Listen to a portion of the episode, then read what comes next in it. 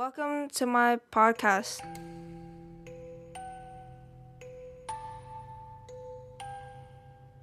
Murder rates in America since 2018, according to the FBI, have shown that only 50% of murders actually solved with a suspect being charged. So, this raises the question Is Adnan from Serial the lucky coin flip that got away? The answer is a resound yes for two main reasons.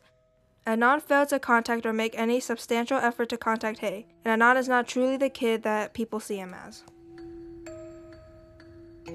After Hae went missing, Adnan didn't try to contact her. He never saw a reason to contact her because he would always get his information firsthand from Aisha. Even though Hae and Adnan had already broken up, that doesn't give him a reason to not see if she's okay. Although Hae and Adnan had recently broken up, it doesn't mean that Adnan would have cut all connections. Relationships can and often do end up without a better taste in either person's mouth. However, Adnan is not like most people. Adnan, after the breakup, wrote on paper that he was going to kill. This confession was cut short, but given that he was talking about Hae, it makes him look quite suspicious as a threat of that magnitude should be treated with immense care.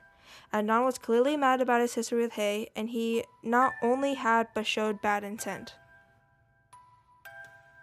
Adnan was not the kid that everyone saw him as. People saw him as the community's golden child, says Saad. Adnan was the ideal kid to have or be around. Although he was ambitious and high achieving, this does not excuse him from being capable of hurting others or doing bad things.